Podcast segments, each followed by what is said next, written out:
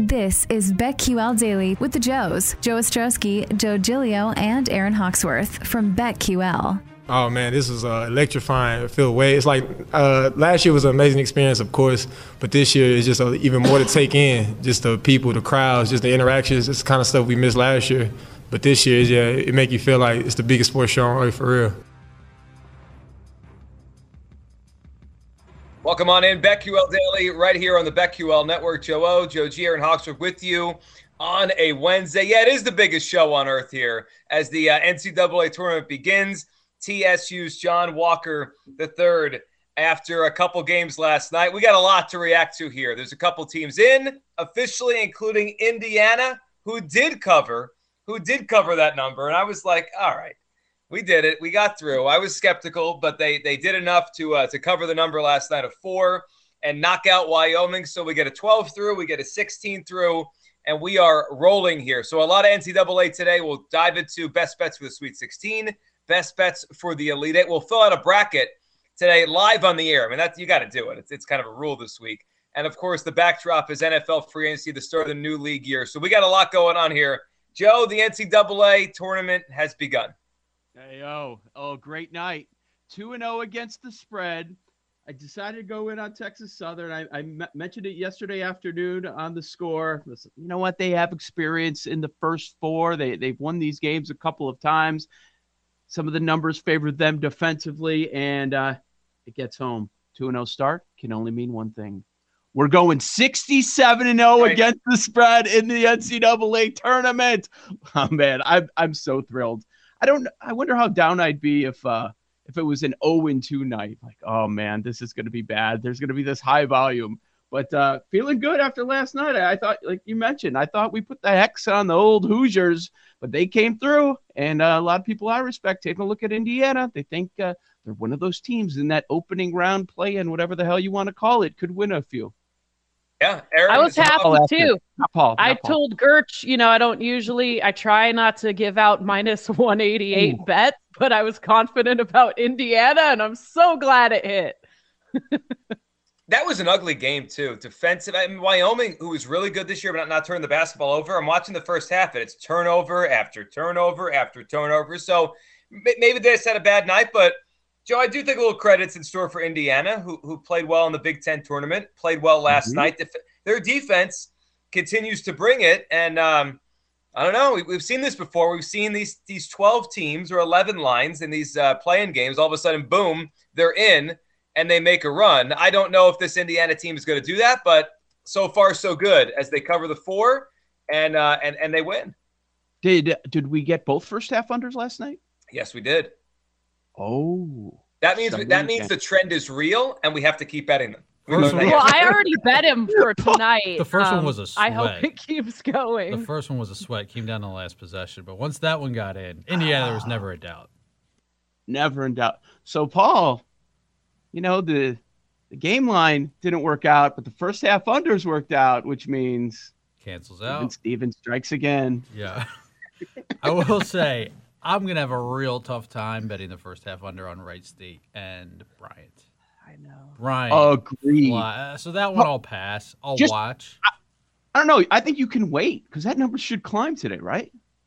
Probably. Yeah, but I'm on the over for the game too. So I mean, I want to cancel myself out before right, the game right. even starts. But I will be playing the Rutgers. I will be playing the Rutgers Notre Dame first half under. That looks good to me. That was good.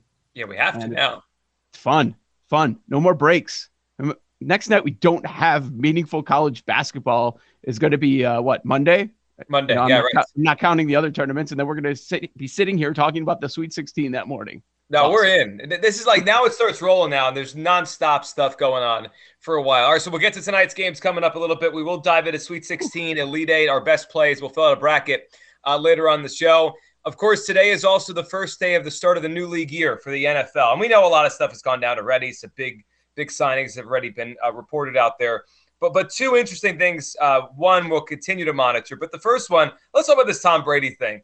So we got sports books complaining here because, and we mentioned on the show the other day that there were some big bets that came in on the Bucks before Tom Brady officially uh, unretired or whatever that word is. He came back, right? He's not retired. He announced he's playing in 2022. So, Joe, we have we have complaints here that that people are upset that there might have been some some information leaking out. Isn't that part of the deal? Isn't that happen? Cry, baby, cry. Keep crying. I can't stand this. They know it's a bad look. Every every day, sports books get information and they move numbers based on that sort of information. But when the shoe's on the other foot, they don't like it. They get very upset. Stop. NFL should do some sort of investigation. Why? It was a rumor that went out. Yes, somebody talked. Somebody got the information to a better who was already living or flew out to Las Vegas and they got down a lot of bets at a lot of sports books. I applaud that. Good on you. You were proactive. You just didn't sit on that information. So, first off, I, I say half of this is on the sports books. We every time Tom Brady came up, we were talking about which team he's going to play for, not about his retirement for a second. It was which teams he's going to play for, not oh, is he really going to sit? No, where is he going to play? It wasn't. It wasn't if he's going to play. We knew he was going to play. How do you post a fifty? How do you post a sixty to one on the Bucks Super Bowl odds, knowing the contract situation? How do you have thirty to one in that weak NFC on the Tampa Bay Bucks? So I applaud this better. They they hit it out all, all the major sports books out Las Vegas. They lowered the number. Better hit them again. Better hit them again. Good. You guys don't like it, do you? Cry. yeah, we should be doing a victory lap on the show because we've been talking about it. There was never really uh oh, I'd be shocked if Tom Brady came out of retirement. We all thought it was a strong possibility and so did most of our guests too. Nobody was shocked by this. Yeah, and anytime we brought up NFL futures, that one always we, it, maybe we didn't lead the conversation with. We always brought it up like 28 to 1 on the it's Bucks. Probably like, gonna happen. Yeah, if you get it now and he comes back, it's incredible value. And, and someone did it. And look, you, Joe, the way you framed it is exactly right. The books get information every day and they move the number because that's their job.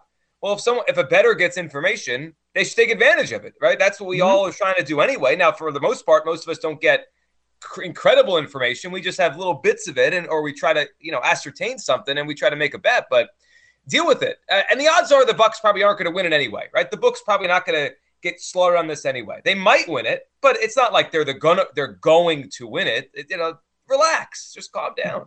That NFC bet looks pretty strong. Sure.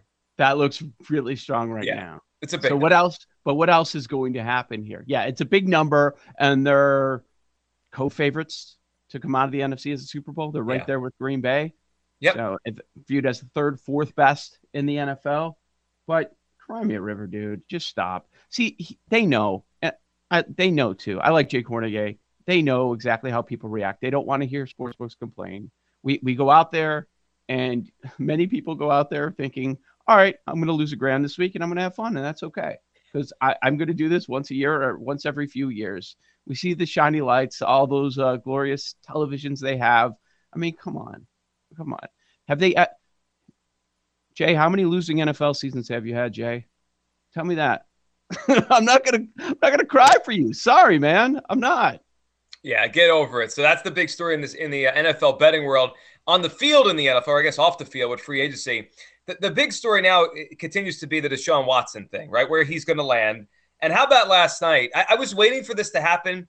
I don't think we've ever seen this, Aaron, in the NFL, where a team that has a quarterback under contract takes a meeting with a quarterback on another team, right? Like trade talks happen, free agency happens, but Baker Mayfield basically is like, yeah, we're getting a divorce now. Like you try to get Deshaun Watson, that's fine. I guess I'm not playing here anymore. So it's it's weird and awkward. Like Baker's obviously not playing for the Browns next season. Baker Mayfield is all in his feeling. That was my initial reaction. And I thought about it. I was like, the NFL is the greatest drama ever. I mean, if this was a TV series, you can't even draw this up any better. I mean, that letter that was typed out that he mm-hmm. put out there, he was so emotional. Mm-hmm. It was ridiculous. Like, you, you're still under contract there. This is like his, his desperate last ditch effort to be like, give me another chance, please. I love the city of Cleveland. Let's work this out. Was he saying goodbye? Does he know he something? Well, I think he was. I think it was his way of saying, "I'm not playing here if you don't get Deshaun Watson." I think he's mm. ending the relationship because he knows they're trying to end the relationship. I, I love that. Don't you love that move? Yep. It's always a strong move. I'm going to dump you before you dump me. Listen, I'm out. See ya. Thanks, I don't. Cleveland. I don't want to be hurt. I don't want the, the sympathy. No, no. I've got the upper hand in this relationship, buddy. We need That's a BetQL Daily After Dark with Joe O, just telling us the absolutely insane and twisted things he did in his dating life because I feel like there's hours of content there. First Am I wrong? Caller. Let's hear he, from. He uh, wants the upper hand. He knows what's happening. He's about to get dumped, kicked to the curb. Yeah, and the way uh-uh. Fans into it about how he works, he's like the working class of Cleveland. Like he's trying to relate to the fans, tug at their heartstrings. Oh, Mr. Hollywood wow. is all of a sudden blue collar. Yeah. Yeah. I know. is there any scenario where I don't know? I mean, he hasn't gotten paid yet, right?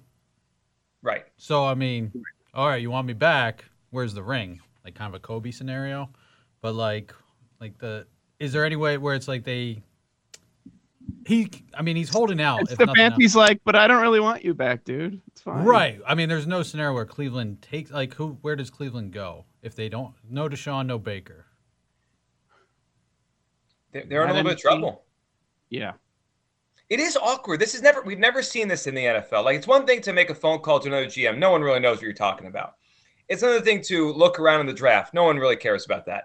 Like the Browns flew to Cleveland to uh, flew to Houston to meet with another quarterback who's under contract with another team. It's right. awkward. It, like the Saints and Panthers don't have anyone at quarterback, so it does. There's no feelings being hurt. Well, what's happening with Jimmy Garoppolo? I was just gonna say Jimmy.